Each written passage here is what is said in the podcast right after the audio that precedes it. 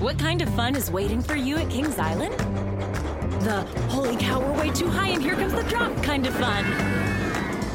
The make a splash all summer kind of fun. The I can't believe I ate that whole funnel cake. Let's get another kind of fun. But most importantly, at Kings Island, you'll find for the fun of it kind of fun. Don't wait to start your fun this season. Kings Island is now open weekends. Jump into the world of Wild Kratts at Philadelphia's Please Touch Museum. Explore the world of this PBS Kids series in the Wild Kratts Creature Power Museum exhibit opening May 31st. Discover animal habits from around the world as you swing through the trees like a spider monkey, sneak through the forest like a jaguar, hunt for lunch like a platypus, and much more in this adventurous new exhibit. Get tickets at pleasetouchmuseum.org. That's pleasetouchmuseum.org. Welcome to the Megyn Kelly Show, live on SiriusXM Channel 111 every weekday at noon East.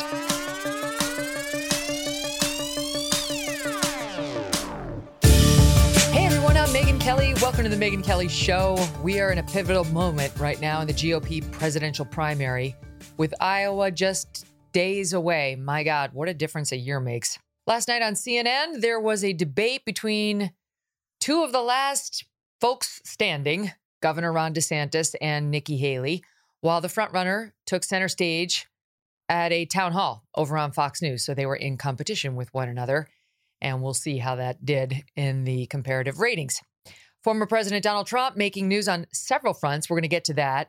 I have to say, he was very on, he was very together. You know, I've criticized him for moments out on that campaign trail where he seemed a little off. He keeps referring to President Obama as uh, President Biden as President Obama and other sort of snafus. But last night, sharp as attack. Uh, meantime, we say goodbye to Chris Christie. Farewell. Take care.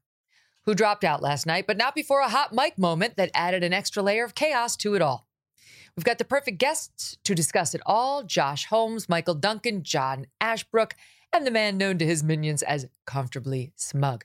Together, they are the hosts of Ruthless, the program you must be listening to on YouTube.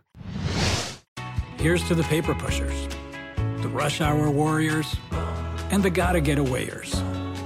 Trade the daily grind for a place to unwind, where you can rise with the tide and roll down the boardwalk, where you can eat french fries for lunch and ice cream for dinner where your only commute is your walk to the beach, where every day feels like Saturday.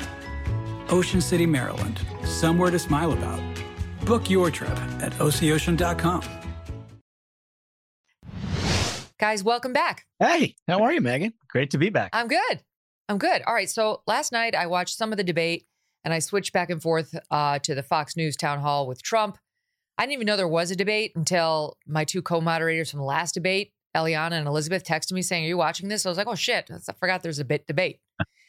I'm not gonna lie, I it was I found it kind of boring. I I'm I missed Vivek and Chris Christie. I I did because they they stir things up. You know, it's like they kept it fiery, and uh, it was a, I was a little bored, and just watching the two of them nitpick and argue, they were kind of annoying. I just didn't like the way I felt. It was just like. well, you back and forth, back and forth. DeSantisLies.com. Uh, anyway, I I didn't have a lot of tolerance for it. Then he showed over to Trump, and it was a very different experience. He was on. He was he brought his A game. He was funny. He was magnanimous.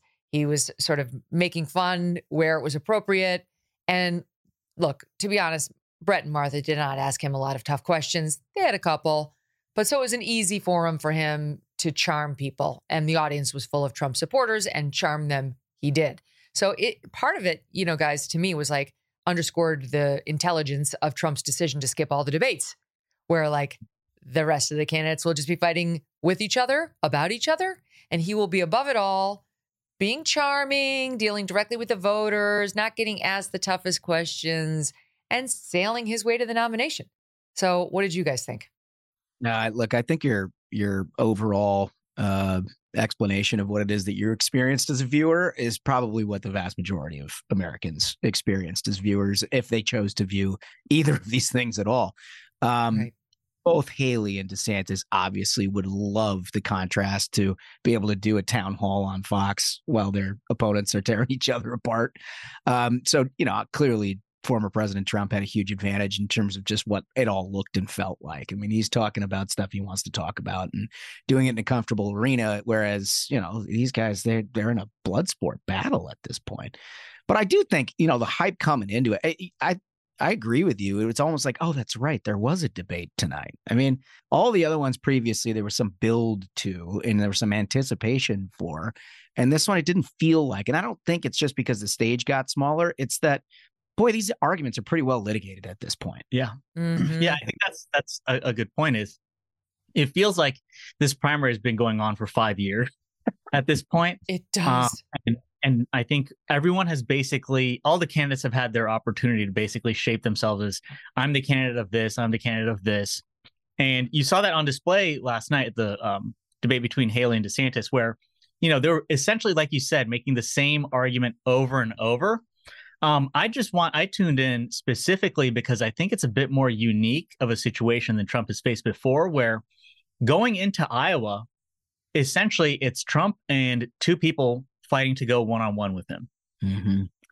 In 2016, there were still what, like 40 people yeah. going into Iowa? yeah. yeah. Same in New Hampshire. So, you know, if this field winnows even further, then I think things really get interesting. Well, yeah, I mean that's that's the thing. Um, Smug, you're absolutely 100 percent right. The visual and the demonstration. If you're Nikki or you're Ron, yeah, you don't love that Trump got his Yeah. solo town hall at the same time you were doing this. But who would have thought, like before Iowa, we basically have the consensus beat. It's it's one of these two people Yep. Yeah. right? Who are going to go mano a mano with, with Donald Trump. So, I mean, you got to feel good that it's working out that way if you're in either of those two camps, because we're going to get some votes here really soon, and there's going to be some like actual truth to who that candidate is going to be. No mm-hmm. question. Yeah, but as a spectator, I I mean, I think all of us would be lying if we said we weren't disappointed that Donald Trump's not participating in these debates. I mean, he is very good. We all saw that play out in Technicolor in 2015. But you have heard it, Megyn. We have heard this over and over from the Trump team, Susie Wiles and Chris LaCivita. They say we're running to win an election, not to entertain people. Hmm. And that sort of discipline is something that is not entirely new. It's it's a little bit new in the Trump campaign, and so and it's probably one of the secrets to their success this time around. Yes. Yeah. Couldn't agree more. So Chris Christie was not on the stage uh, because he announced yesterday at five that he's dropping out. Here's a little bit of how that sounded in SOT 2. And it's clear to me tonight that there isn't a path for me to win the nomination, which is why I'm suspending my campaign tonight for President of the United States. Because I want to promise you this I am going to make sure that in no way do I enable Donald Trump ever be President of the United States again. And that's more important than my own personal ambition. So what's that Mhm. about? I mean, first of all, Chris Christie was desperate to uh, have a job with Trump and was very much in team Team Trump's camp uh, until Trump kind of turned on him. So I, I, I like Chris Christie. I still think he's a good man, uh, and I just you know his moral sanctimony for me is a little bit much because he was begging to work for Trump. If you don't think he would have taken the position as AG in the Trump administration, you haven't been paying attention. But Jared Kushner can't stand him because he put Jared Kushner's dad in prison when he was AG of New Jersey. Got a job. Anyway, whatever. they all find over. sanctimony in the end. So um, he bails, and why did he bail? Because of New Hampshire, because how tight it is between Nikki and Trump, and the thought that if if his ten to twelve percent New Hampshire goes to Nikki, she could actually take Trump out. Well, look, look, I give Christie a lot of credit here because before this campaign started, he came on Ruthless a couple of times. We had an opportunity to talk to him on and off air about why he would consider running for president, knowing sort of the ideological makeup of the electorate, knowing it would be a tough uh, road to hoe for him. And what he said was, I, I don't think anybody's going to draw the necessary contrast with this president in a primary. And I think that's my role. And he said almost word for word what he said last night that he doesn't want to enable another president, another President Trump. So at the end of it, clearly that's where his campaign was in taking the 10 to 12% in New Hampshire in particular. His demographic of voters are people who would vote for almost anybody, I think, other than former President Trump. So where they scatter, I don't know. And I know he's had some things to say about that too. But if there is a legitimately close race, which there appears to be now, eight, nine polls in New Hampshire showing a single digit race between Nikki Haley and the former president, and he's taking 10, 12% off the top of that, he would be enabling a former President Trump if he didn't step aside, which I think, look, it's logical. You know, ego gets in the way of candidates that are running for president all the time, but it really didn't here for Chris Christie. And, and for that, I give him credit for getting in and getting out in the exact same terms. Hmm. Yeah, I mean, Okay, perfectly. so. But before before you start to feel all warm and fuzzy about Chris Christie and his like, ho- Yeah. he's, lay, he's helping lay the path for Nikki Haley to overcome big bad Trump. Listen to the leaked audio, which is Yeah. the hot mic moment where he was discussing. I guess this was right before he made his announcement, and he got caught on a mic talking to reporters about what he was about to do and how he saw the landscape. And here's that in SOT one. Yeah, I mean, look, she spent 68 million so far, just on TV. Spent 68 million so far, 59 million by DeSantis, and we spent 12. I mean, who's punching above their weight and who's getting a return on their investment, you know? And she's going to get smoked. And you and I both know it. She's not up to this. And she's still 20 points behind Trump in New Hampshire, right? Yeah. Oh, yeah. And he's going to, he's still going to carry Iowa, right? Yes, oh, always. I, t- you know, I talked to De- DeSantis called me, petrified that But I he's- would. He's probably getting out after Iowa. Well, he- And you're like, "Keep- keep going. Get that. What happened to the feed? right? What did I- DeSantis I- I- say? I have to assume that the rest of that sentence is petrified that I was going to endorse Nikki. You know, I and have. that Yeah. and then three percent he still has in Iowa would likely migrate towards her, and then he might be in a position where he comes in third in Iowa, and that's a real tough look for a guy who's invested so much in this state. The- You know, I like Chris too, but the idea that Nikki's going to get smoked by Trump and she's trailing him, she spent all this money. Well, yeah, I mean, she's been running a campaign in multiple states. Like Chris has been essentially running a one state primary in New Hampshire and he's and he did a good job. You know, I mean, like he he had um, the polling in the state to get him on the debate stage numerous times. He made the argument he wanted to make, but yeah, I, I mean, yeah, maybe maybe Nikki will lose to Trump. Maybe she has a ten percent chance. Well, I mean, Chris doesn't have a ten percent chance. Like at the end of the day, that's the truth. I don't know if you saw this. President Trump actually reacted to this at his town hall last night. And he was like, I'm starting to like Chris a lot more. We have that. Yeah, We do. We have that. And he he was speculating about his uh, vice president. They were asking about his vice presidential uh, choice, and I think it's in that soundbite. Let's listen. Who would be in the running for a vice president? Well, I can't tell you that really. I mean, I know who it's going to be. give us a hint. I'll give you. We'll do another show sometime. Well, what about any of the people who you've run against? Would you be open to mending fences with Oh, any sure, of them? I will. I will. I've already started to like Christie better. Christie, No. Christie for vice president? I, don't- I don't see it. I don't see it. That would be an upset. Christie for vice president. You know, Ladies and gentlemen, I'd like to announce. Now, I do- Very quick. No. Very quick. So I, I have a theory. I think Chris intentionally had the hot mic on. Uh, My thinking is, I mean, Oh. he's a pro. He knows what he's doing, and he wanted that to happen. I think he wanted to leave on his own terms. Like, yes, the you know official announcement. He'll take the high road. He'll be the statesman, but he wanted to go out on his own terms, and I think he knew that mic was on. Yeah, interesting. I mean, could be. Hmm. The one thing you get with Chris is he tells you exactly what's on his mind at all times. Yeah. Right. I mean, that's the beauty, or you love it or you hate it about Chris Christie. Is you just ask him a question. Do you and he'll- think he's he'll going to come out today and say publicly she's going to get smoked? She's not up to this. I don't think I, so. it- I bet if he was in front of a microphone, he would he would have some variation over it. But but look, he's not going. Chris will go away. So I don't think he wants to be the guy who's mediating the 10, 12 percent of his own electorate. I could be wrong about that, but it seems like if you listen to what he said up to this moment, what he said is it's it's insulting to suggest that my voters would just automatically migrate to one candidate or another. I think he believes that. Yeah, I mean, you can But end up in don't a we all? But, but do we believe that? Don't we all know that they're going to Nikki Haley for the most part? Like they're I going mean, to Nikki. Most of his voters are Democrats and independents because they can vote in New Hampshire's primary on the GOP side. There, it's not Republicans. He's it, it's if it is, it's never Trumpers, and she's the candidate of choice of you know the less conservative voters like you see in New Hampshire, you know, like who would be supporting him.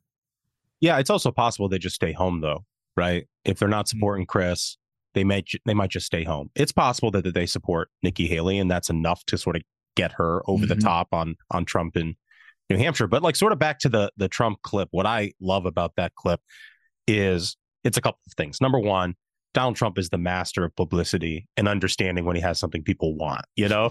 and I love that he he in that clip is like, well, I'll come back and do another event when I have an announcement. Like, I'm not gonna gi- I'm not gonna, I'm not gonna give it away to you for free. You know, like that's not how Right. he That's ever exactly operated his entire life. Um, and then what I also love about it is the charm and the humor of the Yeah. Christie thing. I love, oh, well, kind of liking Christie now, you I know, and he That's way the he thing weaves that stuff Trump. together. That's the thing. Like, and I tweeted this out last night. I, I was watching Nikki and Ron, and you're like, okay, you know, they're fighting policy. Mostly it was just kind of a lot of cat fighting, I have to say. It was kind of, a, it was a turnoff, as I said. But on some things, you're like, okay, they're, they're making some progress. They're point, counterpoint. They're fighting for it. I get it. Last two standing. And they're like, who knows? We could do it. And then you turn over to Fox, you're like, it's done. It's done. Look at this guy. And I'm not saying it's necessarily the right thing for the Republican Party or the country. Um, I, I, but it's just it's done. Look at Trump. He's just whatever you think of the man, you can't deny he's like a walking ball of charisma. You know, But doesn't that just it, funny? it just sort of it sort of just reflects where the Republican primary electorate is right now. They want to be entertained. The the substance is a secondary or tertiary requirement for for who they want to be the nominee. I mean, that's just a fact. Like like Donald Trump in that in that town hall said Ron DeSantis was the biggest fan of Anthony Fauci, which is oh, just wait, like we have that. We have that. Let's talk about that because that that is the other thing with Trump. If you stay tuned long enough, you really listen to what he's saying. You're like, well, that's not true. Well, wait, that's Yeah. not true. Well, that that also is not true. And this is one of the examples of that. I own a small business and time is money.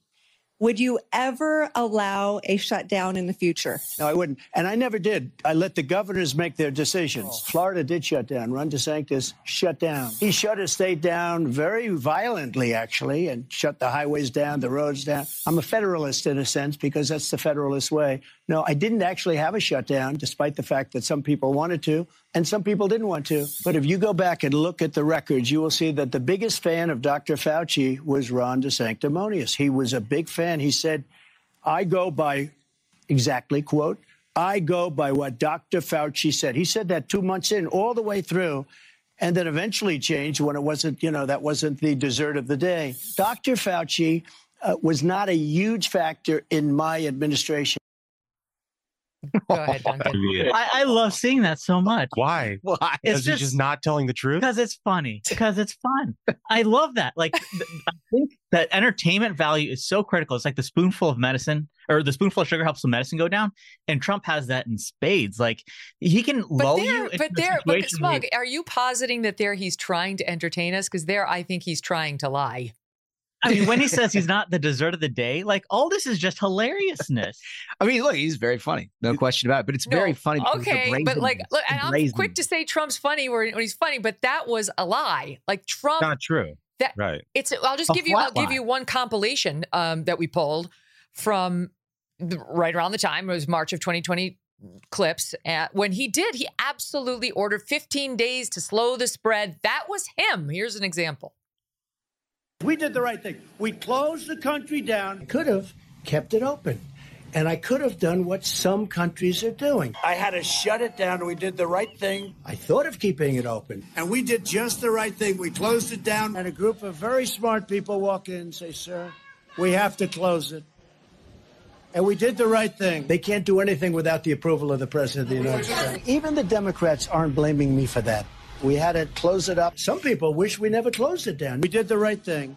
We closed it. It's a decision for the President of the United States. We did the right thing. We had to close it up because nobody's ever heard of closing down a country, let alone the United States of America. Look, I, I, That was That was put together by a DeSantis fan, but it's those are all legit clips, and, and he did close. He did, and, and he's he's right that he said it's up to you governors um, after the you know the 15 days to slow. But then he was like, okay, it's up to the governors. But it was under enormous pressure from the White House to close, close, close, close. Threatened if you didn't close, Fauci, he did cede to Fauci, who was leaning on all these governors. Trump leaned personally on these governors. Governor Brian Kemp of Florida, I mean, uh, sorry, of, of Georgia, came out and said he he tried to strong arm me into closing. So Trump could be like, I left it up to the governors. Okay, but you were on the side of closure. Go ahead, guys. Well, I, I mean, I, nobody remembers that better than President Trump. And nobody knows the stakes in a presidential race better than him because he knows that it's on his opponents to prosecute that case, to remind people of what he said. And he's not just going to sit there and let them say over and over and over again without responding. He takes something where there's a kernel of truth. It actually is true that Governor DeSantis said that Fauci was doing a good job once. Is that is that the body of evidence on DeSantis? No way. He's he was famous because he pushed back against the mandates. But he actually said it once. And where Trump is so effective is that he is on offense all the time. He takes one little fact and he drives it and drives it and drives it in a more entertaining and memorable and forceful way than any of his opponents. And guess what? That's how you win elections. That's, I mean, I think well, just like, you're right. And just like the thing, like I left it up to the governors. It's like, okay, you left it up to the governors the same way the mob boss leaves it up to the shopkeeper, whether he's going to pay the $50 in protection. Go ahead, Smug.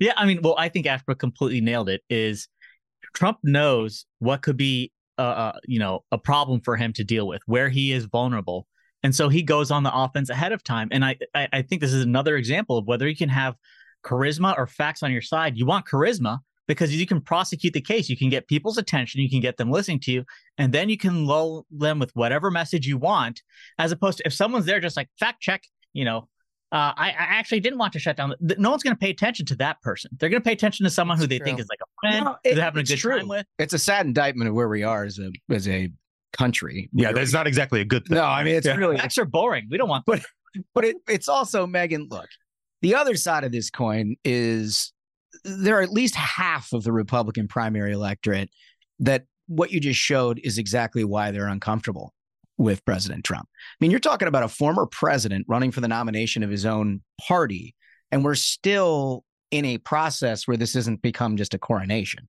Now, granted, he's got a big lead and and all likelihood will be the nominee, but he's under 50 in all of these states. And we'll see what happens in Iowa, we'll see what happens in New Hampshire and South Carolina and beyond, but he hasn't locked this thing down by any stretch of the imagination. That's because there still is a very large voting bloc in the Republican primary electorate that wants things like facts, mm-hmm. that is very concerned about the direction of our country and is concerned that President Trump is someone who's more interested in entertaining them than they are in actually pursuing the policies that might make life a little better. Now, what Trump has going for him is the policy the policies he implemented as president were pretty damn good. Yeah. And and people do remember that. But I I think look, he hasn't closed the deal because of exactly what it is that you just showed with those clips. Yeah. And the other mm-hmm. thing he has going for him, if you watched the Fox town hall last night, person after person, Cheryl from Ames, oh, Mr. President, I can't wait to vote for you for the third time. You know what I mean? It was like that was the sort of stagecraft that Donald Trump does better than almost anybody else. While the other two are arguing amongst themselves over policy, made very good points were very persuasive, both of them. I thought very both of them were very persuasive. But when you switch over to Fox yeah. and you watch person after person in Iowa get up and talk about how Trump did things and that's why they like him. I mean, that's that's his message in a nutshell. There was well, you one know that was Ashbrook. You know what that was? That was the Fox News surrender to Trump. That's what we watched mm-hmm. last night because they they are not on Team Trump. They've been very anti-Trump for a long, long time. Uh, they've been pro DeSantis, and then they switched to pro Nikki. Uh, and they've been very anti-Vivek, and they're they've been very anti-Trump. But Trump, like he did in 16, has wrested this nomination from the Republican Party, notwithstanding Trump, uh, Fox's objection. And last night, Fox made a decision. It was clear to me to get back in his good graces. And I thought Brett and Martha did a fine job. Don't get me wrong. They did ask a couple of challenging questions, but they are capable of asking much tougher questions. And more than that, it was the questions that were selected from the audience and the people who were selected to ask the questions. Every the moderator make no mistake about it, the moderators know exactly who's coming up. All those things are pre-selected. You know exactly who they're voting for and who they're not. You try in a perfect town hall to have balance. You know, I'm a DeSantis person, I'm a Haley person, I'm a Christie, whatever. I'm sad today because he left. I'm a Trump person. They were the vast majority were Trumpers and loving Trumpers. And there's probably some sort of a wink and a nod agreement with Team Trump to do that, just to get him to do the town hall because he knows Fox has been unfair to him. So last night they bent the knee. I think Rupert, what it told me is Rupert has realized it's done. Trump's winning and it's time to get on board Team Trump. That happened with Rupert when Trump was running for the nomination 16. I can tell you that personally, where he didn't want him and he made a decision. It's time to turn. He's, he's got it's it's his and the, the election's too important to have her win. And here we are. I, I mean, I could see it with my own eyes. They've made the decision. So anyway, keep going. You that I think your instincts Well- were right. What you were seeing was right, and that's why he looks so good by their design. Yeah. And, and I largely agree with you, Megyn. I think there are a couple instances in in which Trump was forced a little bit outside of his comfort zone, where he had to clarify some statements he has made on DeSantis or Nikki or whatever. The one in particular that I think stood out was the question um, on pro life um, from the woman who asked uh, Trump, you know, basically to clarify his position on life, and you know, had voted for for Trump twice, and you know, said, you know, we we were glad that you ended Roe. Um, but you know, Trump we have has. Actually, sorry, Duncan, to keep interrupting you. Let me play that and then pick up your thoughts. Hot ten. Sure. I'd like for you to reassure me that you can protect all life, every person's right to life without compromise. So that's a great question. I appreciate it too. You wouldn't be asking that question, even talking about the issue, because for 54 years they were trying to get Roe v. Wade terminated, and I did it. And I'm proud to have done it. We did it, and we did something that was a miracle. I happen to be uh, for the exceptions, uh, like Ronald Reagan with the life of the mother, uh, rape, incest. I have, I just have to be there. You have to win elections. Otherwise, you're going to be back where you were. And you can't let that ever happen again. You got to win elections. DeSantis, I don't know what he really believes because, you know, you never know with a politician. And he's doing very, very poorly. It happened to coincide with that because a lot of people say a lot of, you know, if you talk five or six weeks, a lot of women don't know if they're pregnant in five or six weeks. We're going to come up with something that people want and people like. 54 years they campaigned on that issue and nobody pulled it off but me. So I think you're going to be happy in the end. By the way, just quick, quick classic Trump. We're going to come up with something people that something that people like and they want. You're going to be very happy. Go ahead. Duncan. Yeah. So good. No, i- i- it's exactly right. Like he always his negotiating tactic whenever he's trying to sell something is he just leaves the door open to everything. You know, and so in the voters' mind, they can sort of fill it in with exactly what they want. Mm-hmm. And then that, you know, through through osmosis, it also in their mind becomes the position of Donald Trump. Yeah. So so Donald Trump wants what I want. Yeah. You know? Yeah. Um, I would say, like, look, in a Republican primary, it's not great to sort of compromise on the issue of life and talk about how you have to win elections. If anybody else did that who wasn't Donald Trump, there are a lot of people in the MAGA movement who would call them a RINO immediately, immediately.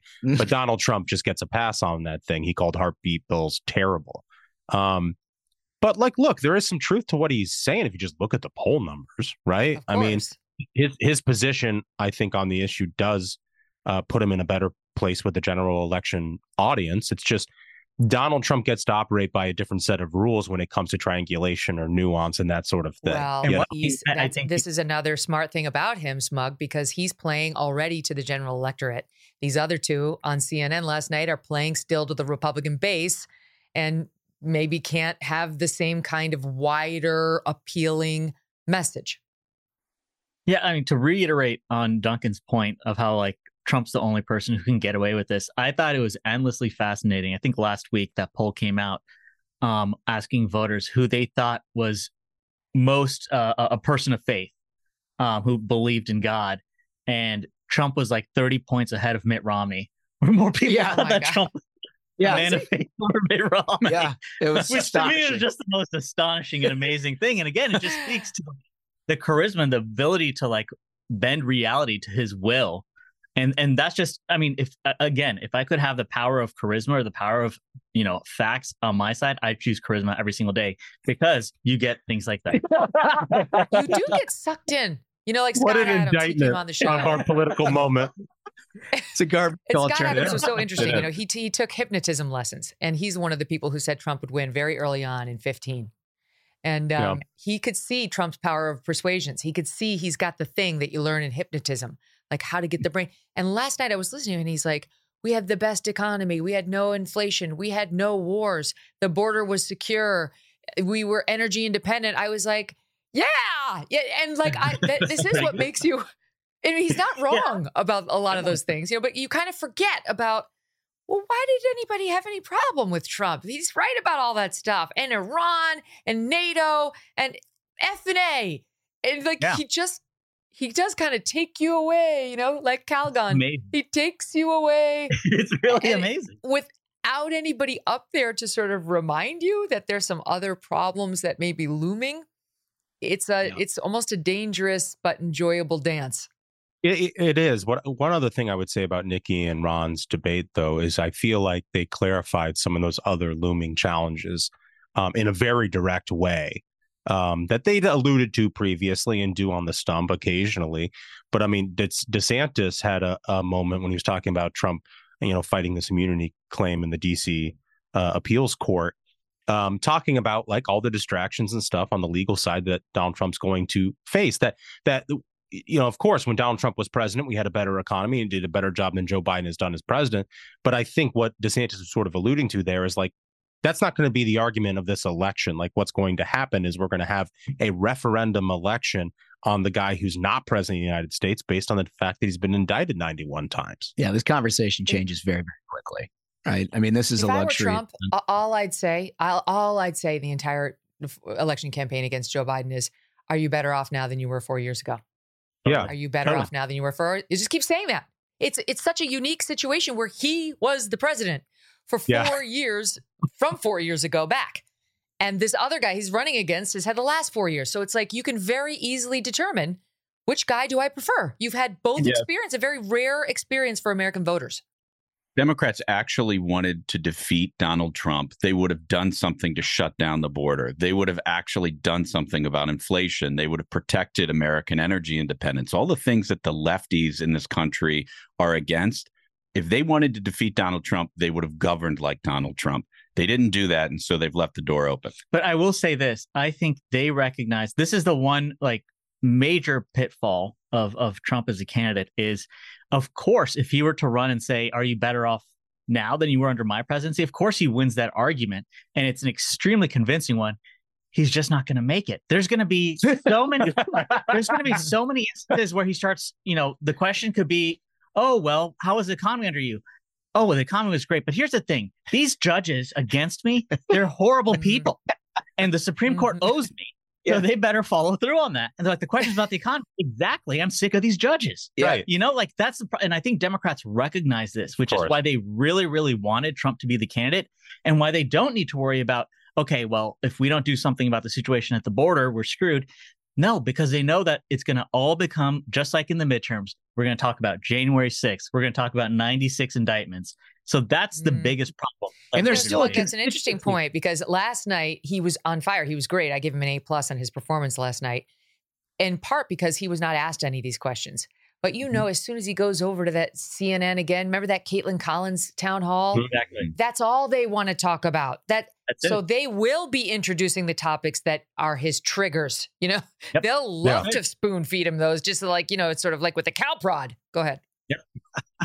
No, I mean, look, I think that's right. He's not going to have the luxury of making any kind of argument that he had last night in any real way because his opposition has a say too. Mhm. And they are going to be well financed. And as we could tell from 2020, they're really good at getting out their vote to try to defeat who they think is a threat to the country, which is the case that they'll be making Mhm. in Technicolor for the next nine months. And so, yeah, like I think this is a moment in time where we're all looking at like that town hall last night saying, man, he just like barreled the bat on everything.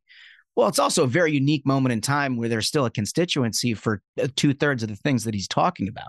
Like that changes Hmm. post primary. Mhm. That constituency is already baked into the cake, and you have to go out and find out what gets you from 45 to 51? And those people are going to be very difficult for Donald Trump. I mean, we've seen six straight years of election data Yep. that shows that there's a hard ceiling on a lot of that for a guy like Donald Trump that, you know, frankly, Nikki or or Ron don't have. And again, Well, there's Duncan one al- there's one advantage that he's got over not Ron DeSantis, um, but he's got an advantage over Ron DeSantis. eh, But Nikki Haley has the advantage over Trump, and that's on abortion when we're talking about a general electorate, right?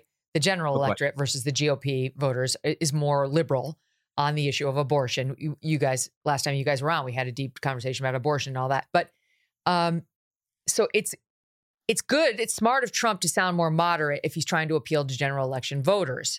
However, I did think it was very interesting to listen to a clip, at least I don't watch Morning Joe, but I saw a clip of them having a meltdown over that abortion answer that we just played from the left. Keep in mind, Morning Joe is supposed to be Repu- he's supposed to be a Republican.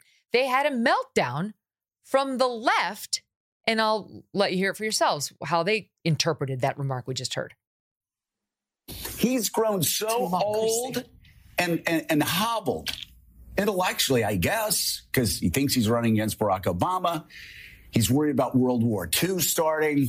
He made an incredible political mistake, and he knows it this morning. He knows it. Incredible political mistake last night, going, I was the one who terminated Roe v. Wade. I was the one that just me, nobody else could have stripped away 50 years of women's rights the way I, Donald Trump, did. I terminated Roe v. Wade. And everybody in his campaign staff was like, oh my God. Yeah. So it's they think. But by the way, just to clarify, I mean, uh, just so you know, you should not get your facts from Morning Joe, because President Trump has been saying this exact line since Dobbs was decided, since Yeah. Roe was overturned. I'll just, I just had my team pull a couple. Um, here he was on Newsmax. I'm the one who got rid of Roe versus Wade, and everyone said it would be impossible. Trump after the decision in 2022. The decision's only made possible because I delivered everything as promised. It was my great honor to do so. Trump in 2023. Without me, the pro life movement would have just kept losing. Thank you, President Trump. That's him thinking himself. Is that new? it is definitely not new. No. And I, I, I look, I think what what Joe I think is alluding to is the fact that the vast majority of voters who this is a very important issue to never get beyond the I did X, but they already know that. Mm-hmm. Right. So, I mean, there is nobody that is going to be confused about Donald Trump's position on abortion. The question is in that later part of the segment when he was talking about, you know, is there an accommodation that you can come to that's reasonable, which is a conversation that, you know, like Ron DeSantis has not had. Nikki Haley does have, and I think has demonstrated a very a good way for a lot of conservatives to talk about abortion. But Trump's trying to get into that lane. And Yeah. he's got the credibility with the pro life movement by first reminding everybody of the obvious that Roe v. Wade would still be there had we not had three Supreme Court justices change the dynamic of the court. Yeah, and he seems to be aware of the politics of the issue, quite frankly. I mean, he watched the election cycle in 2020 uh, too, the same as everybody else, and he knows that this is a very challenging issue for Republicans, which makes me wonder does he pick a VP who can help him on this issue specifically? I'm not saying he's going to take Nikki Haley, but I mean, she wouldn't be a bad choice. That's interesting. Mm, I bet it'll be It's a just- woman. I, bet I it's just, just have weird a to feeling it's me. be a woman.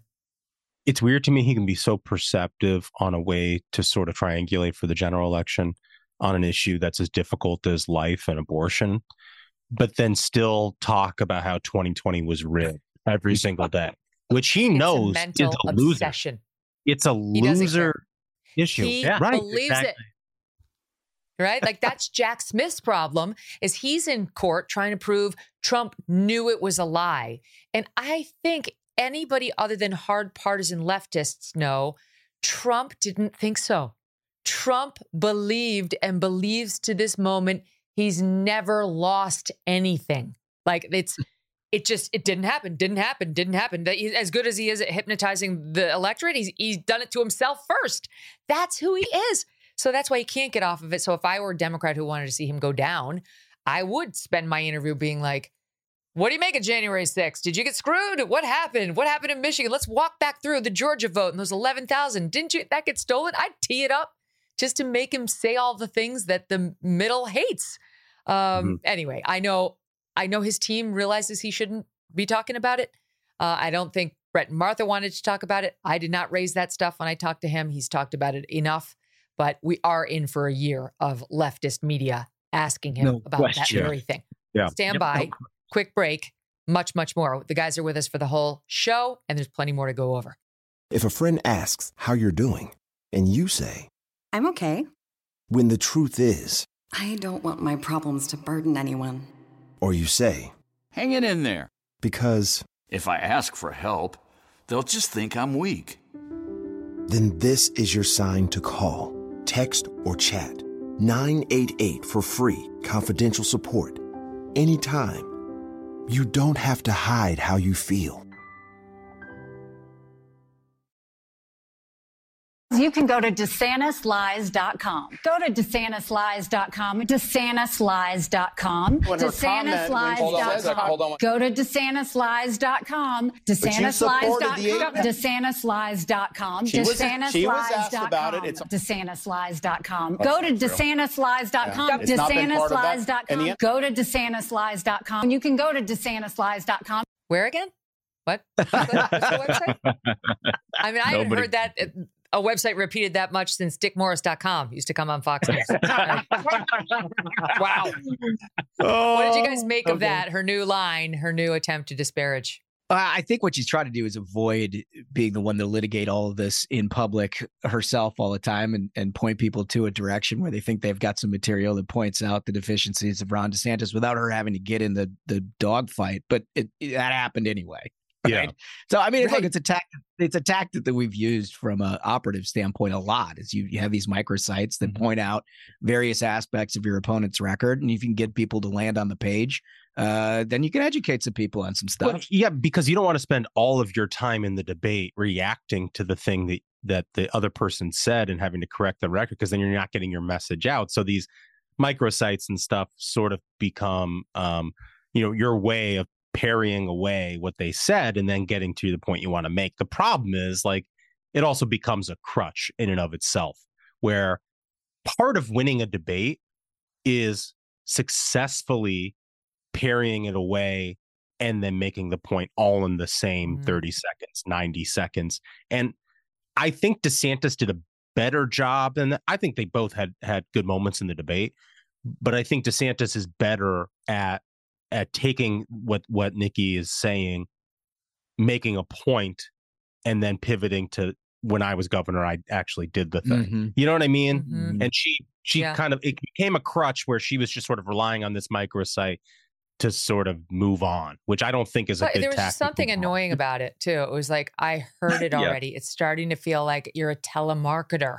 You know, like I, I've had enough. I, I what am I supposed to donate to you when I get there? For sure, you're going to hit me up for money. Must be a reason you keep saying it dozens of times. Credit to Breitbart for- for putting together that soundbite. Meanwhile, um, I think DeSantis overall, yes, I agree he did well. I'd have to give him the advantage as between the two of them and on how it went over, how it made me feel. But he had some doozies in there too, like this one in SOT 4.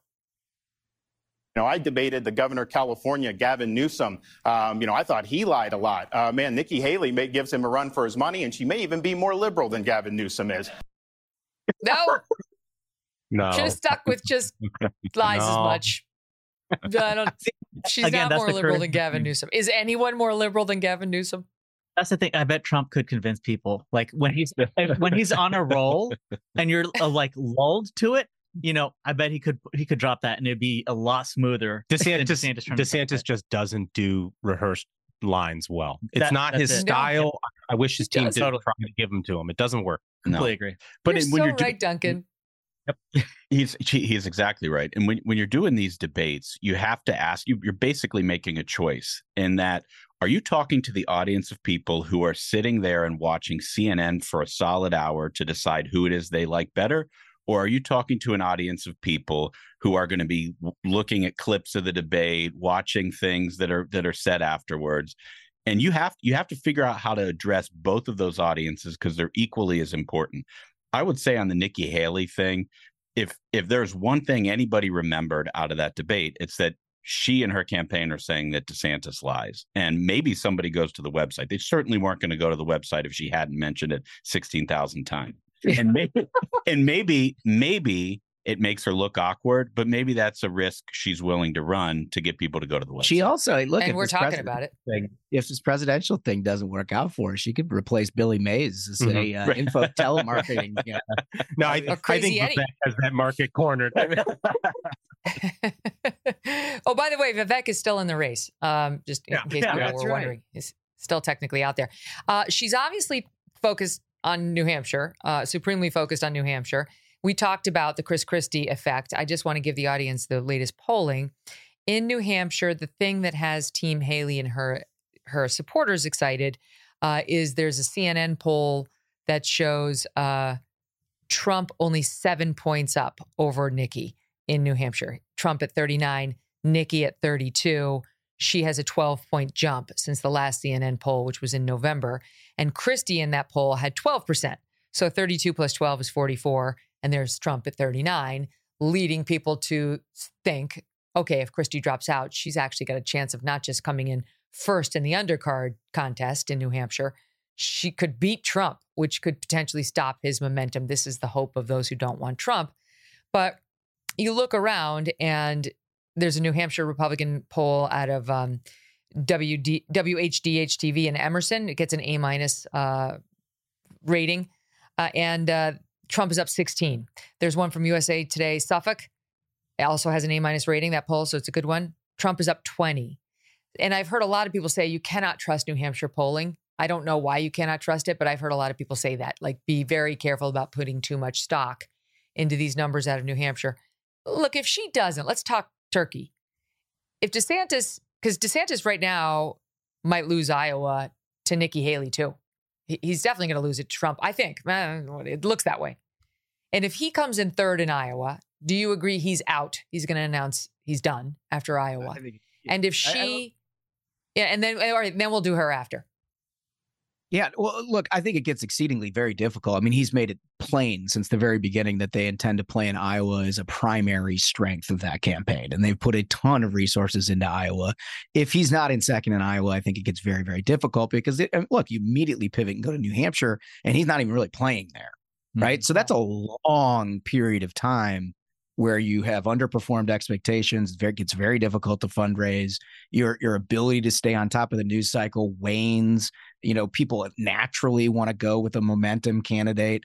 So I do think it would be very difficult for DeSantis. And I think that look, the most significant thing that can happen in this race is if Nikki Haley figures out how to get into second place in Iowa. Yep. Because if that mm-hmm. happens, coupled with the Chris Christie departure in New Hampshire, and she's got a very real shot. It's not just those polls that you listed, Megyn. There, there's a half dozen more that you know may not show her within the margin of error but has huge momentum swing where she was down in the low you know 10 11 12 now up to the 30s in almost every other poll regardless of where trump and is and right when you want it, Holmes, right? Right when you, she's gotten the momentum right when you want it.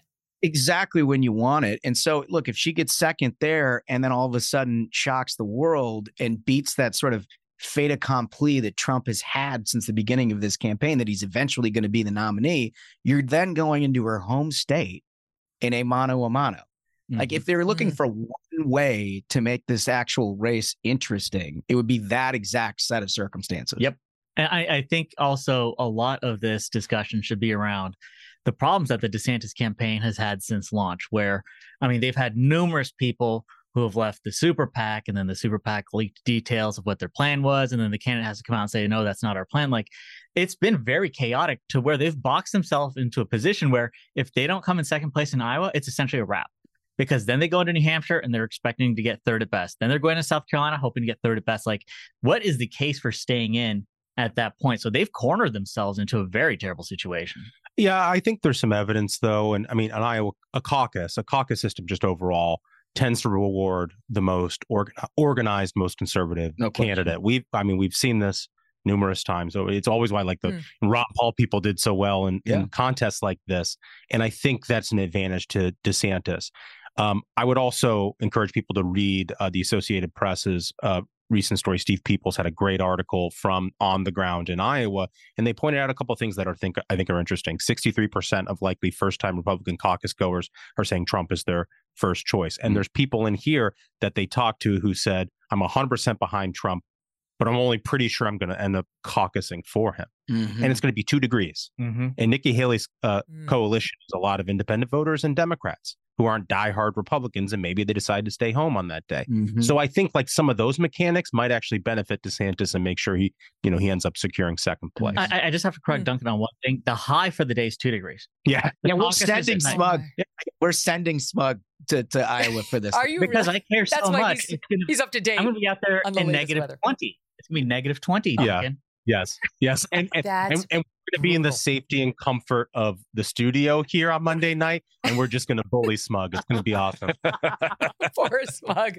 It's going to be exciting to be out there, though. I have to say, like, that is one thing I miss about working for the big cable channel, going out there like on the big nights and being in the midst of, you're not really in the midst of the people, you're sitting on a studio desk, but, you know, getting to go and meet the locals and sort of hear from them directly what's on their mind. We'll probably be doing more of that over the ne- over the coming year, but it's going to be cool. And I love watching American democracy and work. Whatever they decide, you know, we'll live with it. We'll try to interpret it. We'll try to read the tea leaves, but they have a lot of power, these Iowa voters. All eyes are on them. Stand by. The guys stay with us. So much more to get to, including Jill Biden and how she's ashamed of what you people are doing to Hunter. Don't go away. The longest field goal ever attempted is 76 yards. The longest field goal ever missed? Also 76 yards. Why bring this up? Because knowing your limits matters, both when you're kicking a field goal and when you gamble. Betting more than you're comfortable with is like trying a 70 yard field goal. It probably won't go well. So set a limit when you gamble and stick to it. Want more helpful tips like this? Go to keepitfunohio.com for games, quizzes, and lots of ways to keep your gambling from getting out of hand. Tired of fighting your kids to make their bed? Say hello to Beddy's. The unique design lets your kids make their bed with just a zip. Our patented bedding includes everything you need a fitted sheet, top sheet, and comforter in one seamless piece that zips together. Kids love the feeling of accomplishment when they can make their bed by themselves every day. Make your mornings easier and visit Beddy's.com. That's B E D D Y S.com.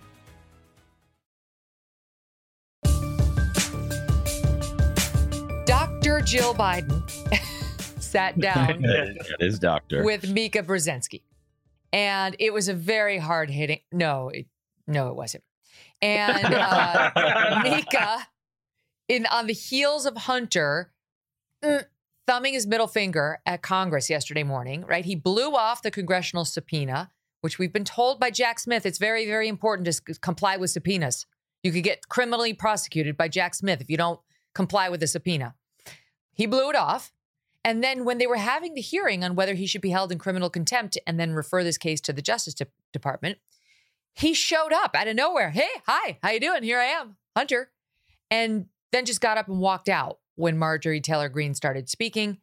And it was just a big middle finger to the entire process and really to the American people. So Mika mentions that incident and Hunter's hot, messy life to Dr. Jill. And here is what she said on SOT 20. How have you been coping personally uh, with the onslaught of accusations against your husband and your family, including and especially Hunter, as the focus of a House Oversight Committee hearing, holding him in contempt, obsessing over him, showing pictures of, of him during vulnerable moments in his battle with addiction on the floor of the House? This would crush any family. Mika, I, I think what they are doing to Hunter is cruel. And I'm really proud of um, how Hunter has rebuilt his life uh, after addiction. You know, I'm I love my son, and it's had it's hurt my grandchildren, and that's what I'm so concerned about. That it's affecting their lives as well. It's cruel. It's cruel, smug. Yeah.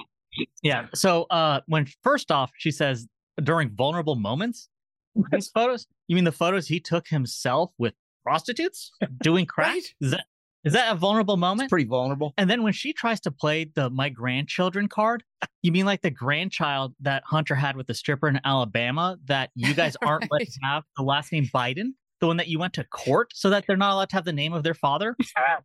Real family, you know, family folks over point. here. Also, they talk about him like it's some high school kid getting bullied. Total. He's 53 years old, Megyn. 53. Did did you did you happen to notice the people he was with? One of them was the producer of a documentary about him. In his most Oh, vulnerable moment, this poor guy brought in his Hollywood benefactor producer to make a show out of it so they can make more money. Don't you think that's the whole thing? Like that's the reason Yep. why he showed up in the 1st place. right. Is like it'll be great content for the documentary, and then I'll storm out when when MTG gets up into the dais. For sure. Right? Yep. It's like 100%. this wasn't about he wanted to answer to the subpoena or he wants to comply with the process or wants to tell the truth. This was content. He was Yep. making content for a Mm-hmm. documentary. Yeah, and, and well, he's an artist. And, That's what. and who amongst us hasn't had uh, several crack rock bags and then decided to shake down Chinese governments and, and things like that, Right. right? I mean, just it's a cruel to point it out, Holmes. It's cruel to ask him about it. I mean, it's, It's so amazing. like wild. yesterday, not for nothing, but on the show we had Dean Phillips, the Democrat who's trying to challenge Joe Biden for the nomination, and this is a Democrat centrist uh, candidate from Minnesota, and he he, he was saying. I said, all right, let's let's put it aside. He he claimed he he doesn't hasn't seen evidence that Joe was involved in any of Hunter's nefarious campaigns. Disagree, but I was like, okay, fine. We only have limited time with the guy. I said, all right, let's table all the evidence that he has because we've had the whistleblowers on the show walking us through in great detail the evidence showing Joe knew and had a role.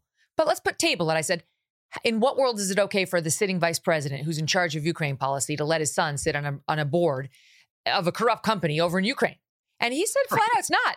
It's not. It's totally wrong. It's it is corrupt and it shouldn't be shouldn't have been allowed under any circumstance. Now that's a Democrat. How is it cruel to now ask Hunter about those relationships, to ask Joe Biden about the to say this looks corrupt and it is a family business? She's a liar. I'm sorry, but she's a liar, just like her husband and her son. Yes. Well, the one thing that Democrats like the Bidens have become so used to over the years is that that they are surprised anybody has to ask any questions. Mhm. It's like, wow, I, I can't imagine that I actually have to defend anything because I, I don't usually. That's right. And the fact of the matter is, is that they didn't for an awful long time. It wasn't until a House Republican majority actually did some investigation, which, by the way, they put out all the evidence and then it's summarily dismissed by the mainstream press. You like you will not read a single thing about this on the front page of the New York Times, the Washington Post, or the Associated Press, or anything. Like it just doesn't exist. If you want to actually get the information, you got to read a damn press release. Mm-hmm. Yeah. I mean, really, from the government, from the from the committee Yeah. which is wild in contrast to where we were during the Trump years, where if Adam Schiff so much as whispered something to the New York Times that was completely wrong without any evidence whatsoever, it was the front page of the New York Times and they won Pulitzers for it. Hmm. Yeah, and somebody asked him a key question yesterday. They said, "Mr. Biden, what kind of crack do you normally smoke?" And I haven't Yeah. heard an answer to that question yet. There are people broken. who are actually wondering. If there's someone You know to be what? kind of Mika could have asked that. She could have asked that. She could've- All right, no, You think there's, that's like, a joke. branding? Do they have, But like a but brand. the- we don't know. She did not ask her any hard questions. And it's like, if you're going to sit there and tee it up for the first lady to say, this is cruel what they're doing to my son, then you better, if you actually consider yourself a journalist who criticizes other journalists, get ready for a couple of tough follow ups. Madam, mm, let me walk you through why they're investigating him. And by the way, why do we have those nudie pics of Hunter?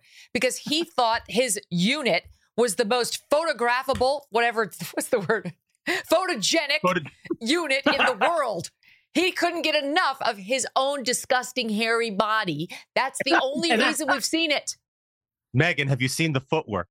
I can say the footwork. There's footwork that is shit Footwork. unprecedented. I, I mean, I think you know, as, as funny as that is, that's actually a critical question to ask because it came from the laptop that that campaign told reporters is disinformation during a campaign. They the American people is disinformation, and now we know it to be true.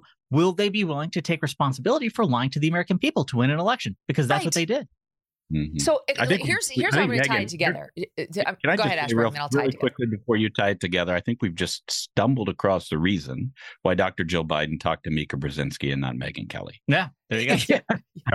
I think you're right. I just feel it's it's an egregious fall down on the job. Like, look, I get it. That's her side. She's very clearly voting for the Bidens, and that's okay. Journalists are allowed to vote in elections and have a preference. But when you're across from the other person as a journalist, fucking do your job. I'm sorry. I, I believe my record stands up on this. I do it. I I do it when I'm across from the person I know I'm going to vote for. Why? Because I want to be mean to that person? Because I, I don't want this person to like me? No, because it's my job. Especially because Mika and Joe, as part of their show, very frequently are critics of the media and their coverage. Yep. Right. All right. And they they've been critical of Joe Biden and the coverage of Joe Biden. And it's like you finally have the opportunity to be a real journalist and you fall asleep on the job. Mm-hmm.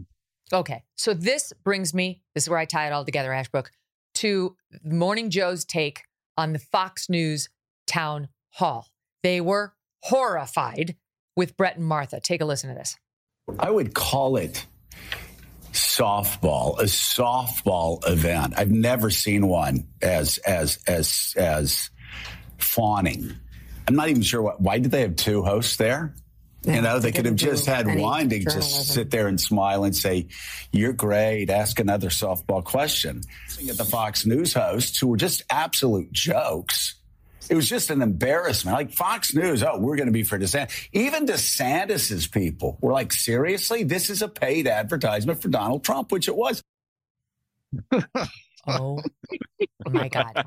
Yeah. All right. Look, was there a quote unquote news team in the entire business that did more to see President Trump elected than those two?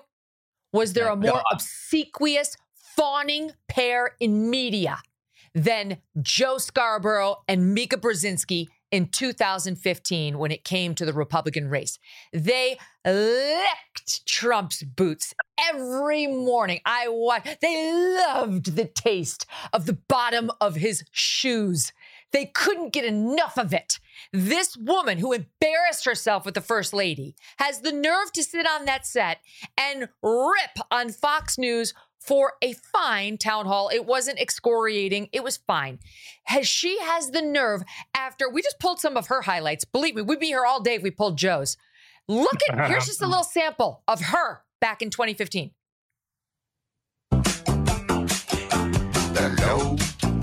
She's rubbing his hair. She's rubbing Trump's hair. Rubbing. He's smiling. Did you get a lot of sleep last night? Well, I, yeah. Uh, well, I got woken up, but I. I um, By what? Well, you know, just well, I, I Donald wanted me to see the CPAC speech. I was skeptical, but I pulled it up on the internet. Yeah. It was pretty good. Pretty good. Mika, what do you mean pretty good? You know you loved it. Wow. Trump, you're naughty. They're hugging. They're kissing. That's I- just her. Yeah. Spare Oh. me. Spare me your indignation, people. I I love this, Megyn. As you were sort of winding up to that that clip, I was ready to call out that clip. It's an absolute mind meld. I've watched that like 15 times. It's so funny. Put that together. Mika- we got to give credit. I, I can't. I can't remember, but you- We'll someone you can find it on YouTube. It's uh it's almost like you're they just let them call in, right? And it's like you're talking to your boyfriend, and you know you're sort of spinning the cord of the of the phone, you know, oh, like laying laying on your stomach on your bed late at night, talking to your boyfriend. I mean, that's really what it's like, Megyn. It's it's totally you, you nailed it when you said it's obsequious. Like that's what it was, and people forget that. And also, I, I, that is a critical thing. Is for the entire cycle, they had an open airway, open channel. Anytime Trump wanted to call in, mm-hmm. He got through. No matter what was on his mind, no matter Yes. what news was happening, they're like, "Oh, Trump called in, patch him through immediately." And like the I, I, there was a calculation I remember of the amount of airtime that he got on Morning Joe was more than other candidates super PACs had in their entire budget on Yes. ads. So, and by like, when phone, and not just like them. it, on NBC proper too. On NBC, proper, they took phoners from a presidential candidate who very clearly could have been sitting there. Now we know he was actually reading notes to. It was like the whole. So it's fine. It happened. Whatever. He went out to become. But spare me. You are not in a position to be criticizing any anchors when it comes to interviews of President Trump. Take a seat. You stink at this. All right, I'm going to get back to the media in in a couple of seconds, but I don't want to get off of Dr. Jill because there's a couple more things that were interesting what she said. So first, she's got thoughts on on the president's vigor that you Mm. you might find interesting. Take a listen to SOT 19. Your husband is 81. At the end of a second term, he'd be 86. As his life partner of 46 years, is there a part of you that is worried about his age and health? Can he do it? He can do it. And I see Joe every day. I see him out, you know, traveling around this country. I see his vigor. I see his energy. I see his passion. Yeah. he's he, he's got so much vigor. That's why Dr. Jill's doing the interviews. Right? Didn't we just see her guiding him off the stage on Friday or Saturday? Didn't we like literally a couple days ago see her once again have to get him off stage? He's got too much vigor to know where he's going. That So is she helps so channel it. Vigor. I, you know, I got to That's tell you, the, the thing that offends me the most about this entire thing is like all the media that sort of protects this line of argument and the Bidens themselves who project this argument onto the American people, they act as though nobody's ever had a grandparent or a pair. Like it's not a part of a normal life to see what it looks like at the end of a life, right? Like we're this is a new thing. Where we've never encountered somebody taking short steps who doesn't know where they are, who wanders around a stage, who loses their place when they're talking. Like this is all a new dynamic that m- most Americans have never encountered before, evidently. Like, let me explain it to you. It, mean, it doesn't mean it any, anything close to what you think it means. If there's one thing that we're all personal experts on, it is exactly what we're watching right now. I mean, you don't need to be a med- like I don't need a medical degree to know what it looks like when Nana and Pop Pop are going down. Yeah. And like that's what we're looking at. And, and like every time the guy boards Air Force One, the American people have to hold their breath and be like, I hope he doesn't slip and fall. Right. Because he's had a fall on those stairs like five times at this point. He's fallen off a bike. Uh, you know, if she were a real doctor, she'd advise him to stop doing this. Like he's got to go home. Call it a day. Even the Republicans don't want him to slip and fall. It's like the Chinese are watching this. We, we don't we don't want you to fall. We don't Right. want our president to fall. Yeah. No. I've got a great We'd much idea rather you for exit, exit. I, I, I have a great idea for a general election door hanger for Donald Trump or whoever's the Republican nominee. And it's a door hanger that's based on the pamphlet A Place for Mom. I thought you were going to say silver alert, but the same time. so here she is. Wait, they pulled a video just so you can see it. This is her the other day when he gave his big speech. Look, he's wandering. Here she is. She had to go out on the stage. You can see him. Look at him. Look at him. He he really. I mean, forgive me, but he li- really looks like a recovering sort of stroke or coma victim. Like, Yep. get me off the stage. I I can't do it on my own. She had to go out there. He was kind of wandering before she even got there. And by the way, her vigorous husband, the man full of vigor, in the past 19 days, he's held two, count them, two public events. December 23rd, uh-huh. left for vacation at Camp David. That's where he was for the next few days. Returned on the 26th. Very next day, left for vacation in the U.S. Virgin Islands. 28th, 29th. Hmm. I mean, we could keep going. That's her vigorous, vigorous husband who, look, I, I took two weeks off. Not the president. And we know for a fact he wasn't talking to the Secretary of Defense for four, yeah. five days because he was off getting some secret prostate situation taken care of that n- even the president didn't know about. So it's like, for, spare me on the vigor. Nobody believes it. All right. So that, that's Dr. Jill and the vigorous president to whom she's married. But back on the subject of the media, let me meander back there for a minute. So our old pal Don Lemon has Mm. resurfaced or is about to resurface resurface. And I realize that the magnanimous move is to say, good for Don. He got canceled off of CNN and now he's reinventing himself on Twitter. Well, that's not what I say. I think he's disgusting. He hates America. He hates Republicans. And I'm not looking forward to his voice reemerging other than to mock it, which I 100% plan to do. That's the only silver lining this for me. Uh, so, but this is so he's, he's going out on X. All right. It's like, oh, great. Tucker did it on X, and Tucker and I got fired on the same day. So I'll go out on X. And Don Lemon comes out with a post on X saying, it starts as follows I've heard you. And today I'm back, bigger, bolder, freer. I- I've heard you. Like the, the masses are clamoring. Where's Don? What we need? They've been crying out for Don. Come, Bigger, come back into my bolder, life, freer? Don. Um, Take some off so of Bill he- O'Reilly. I mean, what is he- So so here's honestly, and, and like th- there there are people welcoming Don back to the national conversation, and for those people and others, I just have a little reminder for you of who Don Lemon is and why we can't stand him. There you go.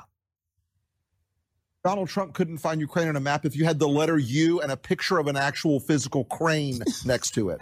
He knows that this is, you know, an, an administration defined by ignorance of the world. The people who aided and abetted Trump are stupid. I've lived in several red states.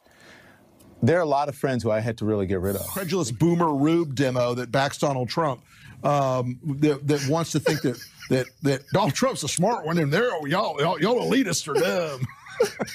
They're taking down the statues and Crime is rising crime as is they rising. defund police. Oh my gosh, it's so bad. You voted for Trump. You voted for the person who the Klan supported. You voted for the person who Nazis support. You elitists with your geography and your maps and your spelling, even though my your math and your reading. If you're not going to get vaccinated, you don't want to social distance, you don't want to wear a mask, then maybe you don't want to go to the hospital when you get sick. We have to stop demonizing people and realize the biggest terror threat in this country is white men. your geography, knowing other countries, sipping your oh. latte. All those lines on the map. Only them elitists know where Ukraine is. I is. think we have to stop coddling people when it comes to this and the vaccine, saying, oh, you can't shame them. You can't call them stupid. You can't call them silly. Yes, they are. The people who are not getting vaccines, who are believing the lies on the internet instead of science, it's time to start shaming them. What else? Or leave them behind. that was good. Sorry, Rick. that was a good one. I needed that. Oh, jeez, how painful. What I love about Megyn more is like say? she, she always has the receipts. And I remember when he was fired, we did the show and you had all of this. And it's like you've got this memory of an elephant where you can just put it together again and you don't forget.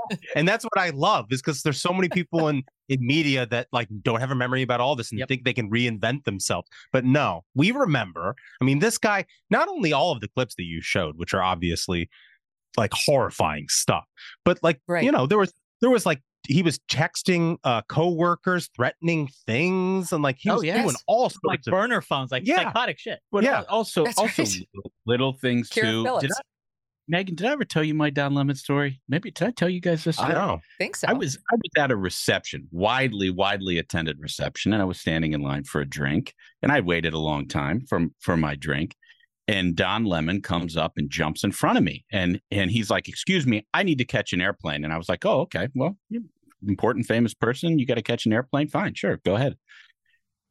45 minutes later, I'm in a conversation with somebody and he's there getting another drink. Oh my gosh. So he just lied so that he could jump in front of the line. So I, I didn't think he was that bad until now.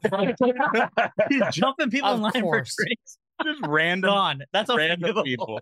Oh, well, tens of people. Like, I'm sorry. I country are gonna be delighted what was he canceled for two minutes? He was off off the air for two minutes, and now like and now and people are like, oh, maybe he's seen the light. You know, maybe he's going to come back more fair and balanced. Oh, sure, sure, Jan. I mean, bullshit. He's not. In fact, hold on, stand by. I've got it on my. She's Yeah, got sure, more. Jan. Yes. There's it's he's Excellent. shown us who he is. Believe him. This is not someone who I'm rooting for. I'm not I'm not saying he should never be allowed to speak again. I'm just saying I don't have to personally cheerlead it or think it's a good thing or recognize that this is like some sort of important voice in the conversation and yay for Elon for making it possible for him to come back. He's a prick and he fucking hates Republicans. hates. I, it really, to me, it, it bothers me because I'll tell you, it's like he's so, th- those clips are so perfect. And credit to Debbie Murphy, Canadian Debbie, put that together when, when he got booted because it shows that it's not just a partisan thing where like Jesse Kelly will come on this show and he'll talk about the communists on the far left. Like the, the communists want this, the communists want that. And it's funny. You know what I mean? But I'm telling you, he, that Jesse Kelly's not a hateful dude. I guarantee you, he's got liberal and Democrat friends. Don Lemon truly hates the right half of the country, hates, and would love to see almost all of them canceled who voted for Trump. So, no, I'm not rooting for him in any way, shape, or form. I mean, hmm. in that clip, multiple times he was essentially wishing death upon people who disagree with him. Yeah. He was like, they don't get to go to the hospital. He said the biggest threat to America is white people. Yeah. Like, this is insane stuff. Like, 20 years ago, these are like terror threats, you know? Like, what is happening? Yeah. I feel well, we speaking of terror threats, speaking of terror Oh. threats, that brings me to Mehdi Hasan. so Oh, yeah. Mehdi Hasan, he has no problem with the terror threats that are coming from Hamas or the actual terror unleashed by Hamas, or at least so it would seem from much of his coverage over on the over there on MSNBC. And believe it or not, they finally fired his ass. I- I'm I'm amazed. There must be enough like liberals or Democrats who are not woke watching MSNBC that they complained about his egregious coverage. He, um, I don't. Do we have the soundbite where he announces he's leaving? I don't think we have that one. He he announced the other day he's leaving, uh, and like he's ex- he's excited for what's next. They always say that. Mm, Okay, there's nothing next, and maybe he's going to Al Jazeera. And um, in part, we believe this is why he got the boot. Here's SOT 40. Biden and a lot of people in America may see Ukraine and Israel as the same. A lot of people around the world see Russia and Israel the same. That Israel is the occupier of the West Bank and Gaza. So I'm wondering what your take is about separating out all of this noise, sort of the ground noise with the signal, which is what Donald Trump now faces. Which I genuinely think we need to start having a discussion about whether this guy is a flight risk. If the election deniers on the right win in 2022 in November next month, to me, democracy looks like it's over in America. Fascism is here to stay. Woke is often used by conservatives as a way to complain about black people and black activism. Bye. Don't let the door oh. hit you. Well, you know, Megyn, something really interesting happened to the progressive left after Hamas's horrible attack on Israel, where it sort of separated the wheat from the chaff. And I think a lot in this like quote unquote woke, like very progressive left had been saying a lot of these same things over a long period of time that just hadn't gotten much attention, basically because they're only speaking to themselves. Mm-hmm. And then the subsequent debate that happened after that attack and the, the rush to defend Hamas by people like this cat made normal progressive, like, you know, center left Democrats all of a sudden very uncomfortable, as if they didn't know what was happening under their midst. And it's not just happening on TV, like, this is happening everywhere in media, but it's also, look, it's happening in higher education for the first time in 40 years. Somebody's taking a look under the hood being like, wow, they're super anti Semitic. That's incredible. And all of this is relatively new, but it's not new to them. Mm-hmm. Like these guys, this is this is a well worn ideological mainstream view of the progressive left that this guy just happens to say, but now it's under a little different lens than it used to be. And I'm not surprised he's on the way out the door. Yeah, I mean, I think that's uh, dead on point. Is for so long we've seen for at least the past twenty years, you know, this kind of like ultra left progressivism, which has taken over the party. The beating heart of it is this extreme activist left, and they've gotten away with, you know, after George Floyd, there was a summer of riots, and that was like, oh well, you know, riots are the voice of the unheard, is is what we were being told, and all this behavior was excused for so long and became part of left wing orthodoxy, where they're like, oh well, you know, uh, white people are terrorists, and and and the worst thing in America is the white man, and and everything was framed through the lens of there's uh, colonialism, and then there's the people who suffer under colonialism, pitting essentially everyone against each other. And when the American people saw these horrors of Hamas themselves filming, butchering women, children, entire families, anyone with an ounce of humanity was able to see the moral clarity of that moment, except for those ultra left wing individuals who have had such sway in that party for so long and felt free to come out and march on the streets saying that they support Hamas, were who felt free to rip off photos of kids who'd been kidnapped uh, from walls. They thought they were okay that they'd been part of this movement, which has enabled all this behavior, and that they'd be fine with it. And then for people like uh, you know uh, Hasan, who are on a major network, they realize that actually there's a lot of people who realize that that's completely nuts, and he paid the price for it, and rightfully so. Yeah, yeah. There are a lot of people who are who just think that the Declaration of Independence specifically states we don't need to be lectured by a British accent, and they're just ready to move on from it. It's been quite a Yeah. while. So it's just well said. So I will say the October 7th attack has been clarifying in so many ways, so many ways. And chief among them, what you just said. But some on the left have distinguished themselves in surprising ways. And that brings me to John Fetterman. Mm-hmm. it's been remarkable. I mean, I've seen some Babylon Bee posts on him like, man recover, recovers brain function and realizes he's a conservative. like it's like as he's getting better, and I you have to you have to say he he seems to be getting better. Like his sentences are coming out more smoothly, his words are making more sense. I don't know, I'm not a doctor, but he just when you listen to him, he's making more sense. Well, both both actually and in his politics. Um, and he's been one of the most fierce defenders of Israel. This clip is making a lot of the round, and and, that, and that's brave in his party. That's brave.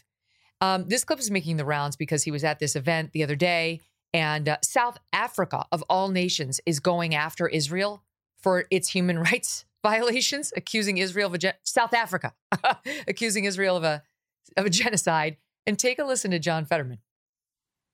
who are we who are they really fighting it's a group of cowards. They hide in tunnels. They hide behind civilians. They attack kill and mutilate children women and they do that. Stop talking about proportion on that. They shot their best shot on october 7th and they would have taken more lives if they couldn't do that but they couldn't do it. And now let's also talk about that. Now we're talking about genocide. And now South Africa now is now bringing that kind of a, a trial.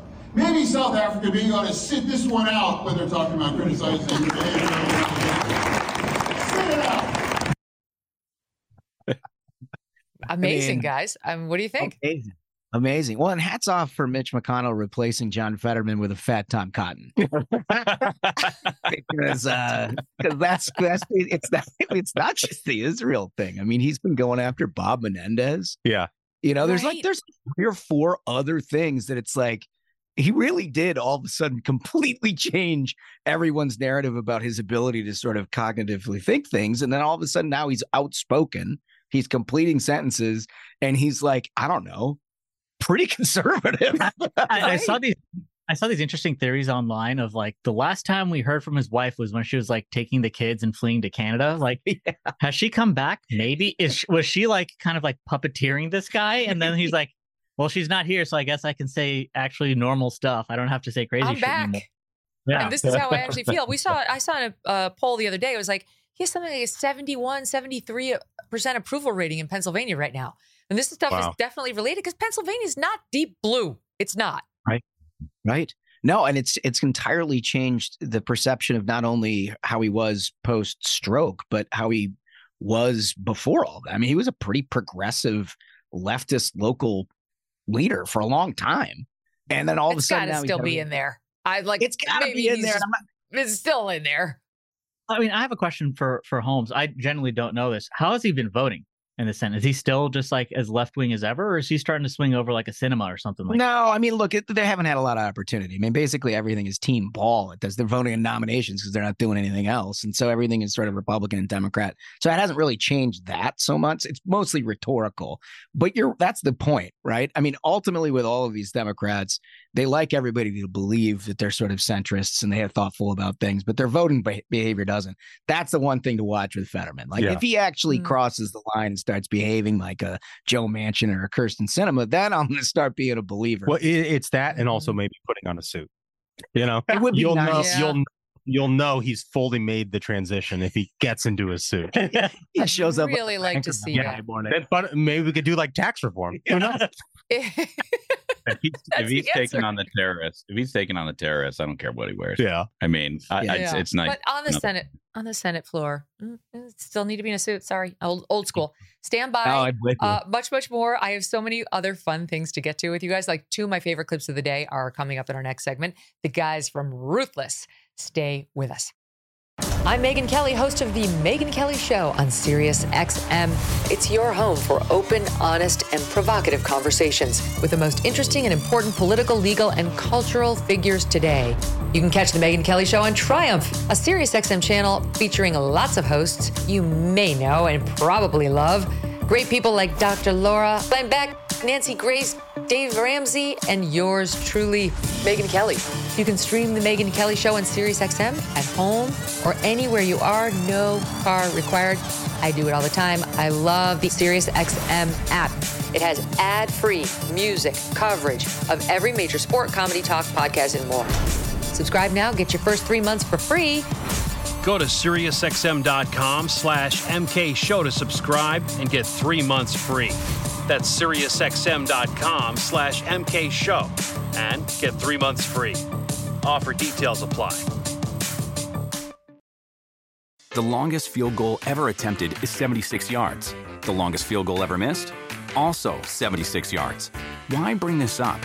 Because knowing your limits matters, both when you're kicking a field goal and when you gamble. Betting more than you're comfortable with is like trying a 70 yard field goal. It probably won't go well.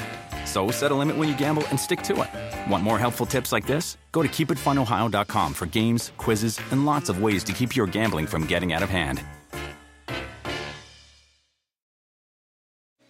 Tired of fighting your kids to make their bed? Say hello to Beddy's. The unique design lets your kids make their bed with just a zip. Our patented bedding includes everything you need a fitted sheet, top sheet, and comforter in one seamless piece that zips together. Kids love the feeling of accomplishment when they can make their bed by themselves every day. Make your mornings easier and visit Beddy's.com. That's B E D D Y S.com.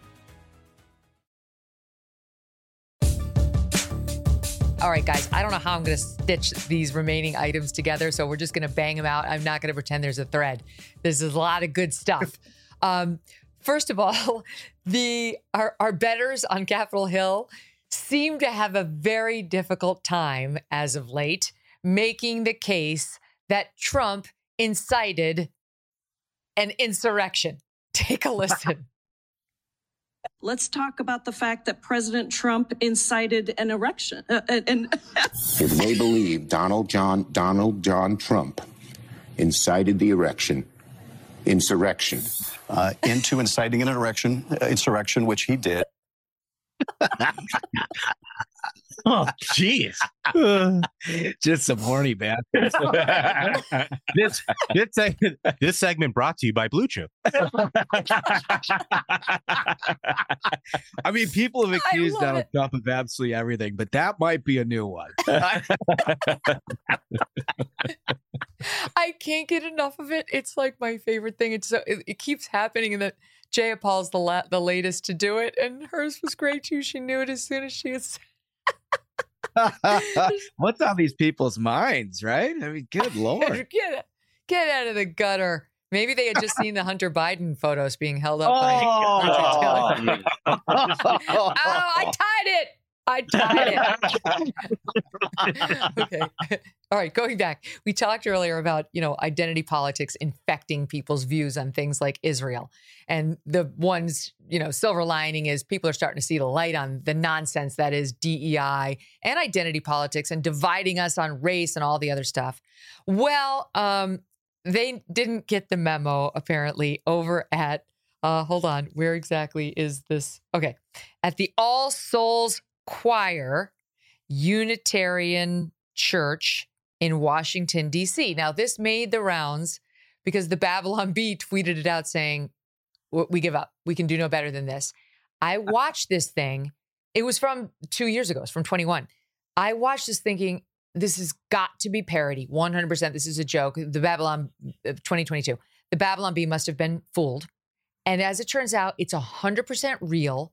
The lyrics were written, according to the screen, by Ida B. Wells, who is Oh, the one behind the my 1619 project. Yeah, Nikole Hannah-Jones. She goes by Ida B. Wells. Um, and just watch and listen to these lunatics.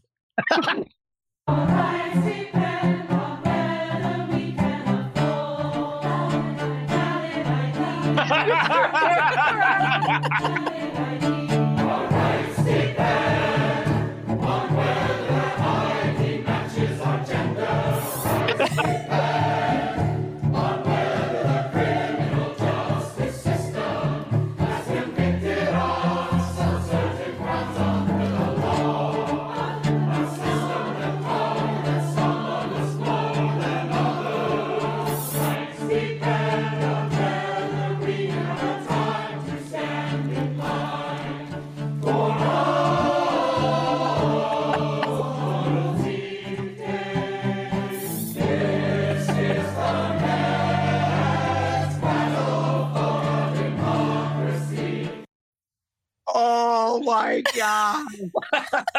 I mean, you know, I think that's extremely telling because this is their religion now. Yeah. I didn't I didn't think not and demanding absolute orthodoxy into believing in this on its face completely absurd nonsense is their religion. That's supposed to be a house of God. I, I just I didn't think you could outdo we wish you a Muller Christmas. but they've done it. They've done it. You got to strap. They all have masks on, of course. In mm. 2022. strap on the mask and give it hell. And you know what I loved in the bottom, the cello. Mhm. Yeah. You know, it's like, hey, what do we got? It's like, how do you put a little tune together? We got to get it. We got sopranos, altos. Let's just get, let's niche this thing together, huh? I like how some they gravitas. Yeah, they they engaged a different group at the crescendo. It was like it was a mm. it was arranged like it was a hymn. Like in in the the fervor, they're like they're singing the battle hymn of the republic. But the, something right. made up by a lunatic writing something on a blog in Washington D.C. They Mental health. required health. practice. it clearly health. required hours and hours of practice. And I love my favorite is our rights depend on whether we have the time to stand in line for hours to vote. Like oh It's not even lyrical. It's not even lyrical. Oh it's like they just it's like they just chopped up an op-ed and they're like, this is now lyric for a song. not not not lyrical, Michael, but it was arranged. It was arranged. He was absolutely like, and now the cello, and now the soprano. You know what I mean? It's insanity. you guys need to do a definition of it. ruthless program version of this with a response. You're right. Mm. when you do right. your singing. Challenge it's accepted. gold. That's Yeah, also okay, oh, that's a good. point by Duncan. Like these songs, it's not music. It doesn't rhyme. It's Right. just like the orthodoxy being repeated. All Same right, that, like, depend. and like Right. the same way that like, their late night comedy shows don't have jokes anymore. They just say their lines and then the audience claps. It's Yeah. like it's really bizarre. Oh. Yeah. Fellas, I don't think we're going to execute the ruthless version of this without a female lead solo. Oh yeah. there you go. I'd like to. I'd I'm like in. to ask at this time whether or not Megyn, you'd like to join us for this production. I'm in. I, I accept your challenge. I'm not a very good singer, but neither are any of you. So we're, we're good. Didn't stop us. Never stopped us. Never. No, that's what we love about you. okay, so it kind of reminded me. This is a stretch, but I'll go there. Kind of reminded me of what we saw out in San Francisco, um, where their board of supervisors voted eight to three in support of a resolution urging a ceasefire, which is, of course, it's like, you know, we've been over this a million times. There was a ceasefire on October 6th. Tell it to Hamas. Israel is making sure that there can't be another October 7th right now. But take a look at what happened in San Fran in SOT 33.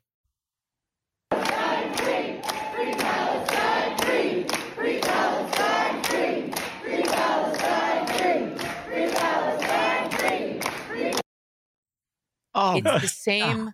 group of people, but on the mm-hmm. West Coast. They're all masked. It's 2024. they're Everyone not has all- a mask on. Megyn, they're not all masked. I don't know if you noticed toward the beginning of that clip, there's a woman with a KN95 mask holding a baby. The baby was unmasked. and so my It's abuse. question is if, if it's so bad that you're wearing the KN95 super suction, but the kid doesn't have anything, just frankly, It's called Child Protective Services. Child Protective Services ought to be called on her. Look at these lunatics, you guys. Look at these people. The, this What do is what we're up against. These What do you people and the singing choir people in DC, like, I don't even, I, I don't, I don't know how, how are we going to talk to them? How are we going to get them out of the cycle? to quote Jon Lovitz, I can't believe we're losing to these people. But like, what do you think Hamas would do in that room? Right. Right. I mean, that's the thing that Oh. always gets me so much is they're like, oh, free Palestine. You know, the Hamas is right. Here's my here's my full Palestinian uh, head right. Okay, you roll in there with the pink hair with your girlfriend, and and you talk to Hamas, and we'll see how that works out. Because I guarantee how- you, they're a very different perspective. Exactly right. See how that goes. Well, meanwhile, these people sadly have access to our children. Um, there was a story that popped up the other day where, um, forgive me, I'm forgetting the exact state.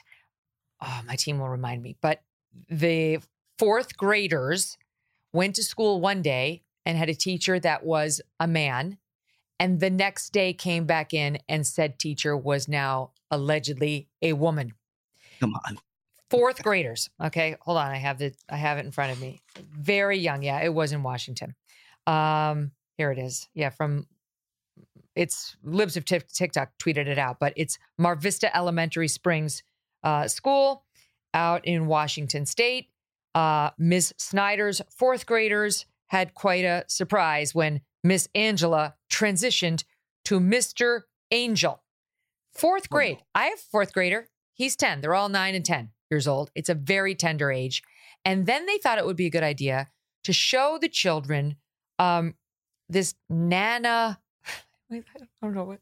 Who is this Nana somebody reading the book It Feels Good to Be Yourself, which is about a five year old boy who believes he is a girl, using terms like non binary, transgender, cisgender, intersex, gender identity, gender expression, sex assigned at birth, et cetera, et cetera, all explained. And here's just a little bit of Nana, Nanny Fee. Is that her name? Nanny? Watch it.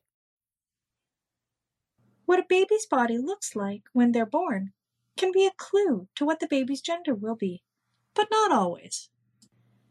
When people guess wrong, it's okay to let them know. Ruthie was five when she told her parents. I know you think I'm a boy, but really, I feel like a girl. Oops. Ruthie was a girl all along. They just my didn't God. know it at first. You might feel like a boy. You might feel like a girl. You might feel like both boy and girl, or like neither.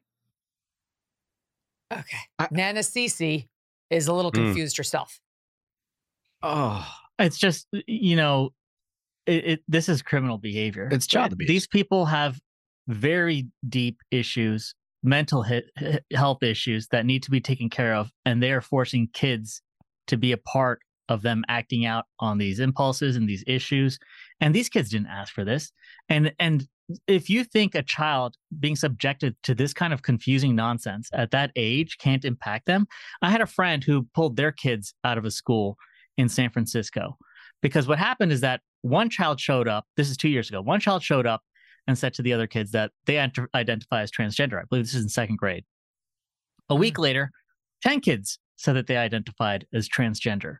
The following week, there were 50 kids in a single grade who identified as transgender, which is something like 14 standard deviations out of, of the, the, the public at large, which identifies it, which says that these kids don't know what this means, but they're being lectured to it by these deranged individuals. These are impressionable kids. Teach them math, teach them how to read, have them go to recess. This is just, it's horrific that children are being subjected to this stuff. It's disgusting. It's it's totally crazy.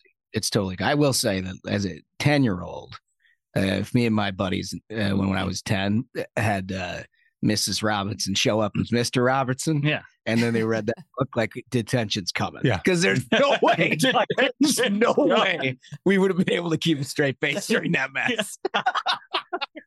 It's so inappropriate that the here's a, here's a picture of Nana Cece. Just take a look. You might find it. Ew, Nana oh, Cece. She's the one Not reading the messages. match. Check out the, gla- the glasses don't match either. There's one circle and one square in her eye. In any event, this is like she's just the one who read the book, but this book is being unleashed on not just this fourth grade grade class. This is one of those books that they're sort of trying to use to, to make the kids more inclusive. You're really just trying to confuse them. What fourth grader needs to know the term cisgender? I agree with Elon Musk that that's a slur. I, I don't want to be referred to as a cis woman. I'm a woman. There's only one kind of woman. We don't need any preludes to woman. There's no such thing as a trans woman. There's only a woman, and then there are men pretending to be women. That's it. That's it. That's it. And I think, look, I think the vast majority of America is not interested in entertaining insanity on this issue any longer. Like, I think they've they've had their moment of these little liberal strongholds across the country being able to, you know, completely pervert the minds of innocent children. But n- eh, people are onto them. You know, thanks to Chris Rufo and others. I mean, this stuff is popping up and it's getting put down pretty quickly. Yeah, I mean the, the How about what that happened sort in of Ohio, haunting guys? falsetto. in the reading of that book, you get a clear sense this person isn't entirely mentally sound. Oh, It may, it may not be objective on the Yeah. subject. How about Ohio? How about the, the Ohio legislature overriding Mike DeWine's veto of the legislation that would ban those surgical procedures on minors. And they, in Ohio, God bless those lawmakers who said, we're overruling you. We are implementing that ban. That whole thing has been great because he tried he tried to reject it. And then as soon as it became clear he was going to lose that fight, he tried to issue an executive order showing like he was actually on people's side. In any event, the voters had their say. You guys have been amazing today. You did full hours. It's a lot to ask of the Ruthless program, fellas. I appreciate it. We Thank you love so it. much. Thank you, Megyn. You're the best. Always All the right, best. Call me when we're doing our our performance. I'm ready. Yeah, I'm yeah, We're gonna have lyrics. dressed We're gonna have in my mask. We have to make sure we're wearing our masks that read vote, vote. okay, see you soon. Um, okay, don't forget, I want to tell our audience who's still listening. Tomorrow we're coming back with Jason Whitlock, who is like the focus of the internet. We'll explain why when he comes on tomorrow. Thanks for listening to The Megyn Kelly Show. No BS, no agenda, and no fear.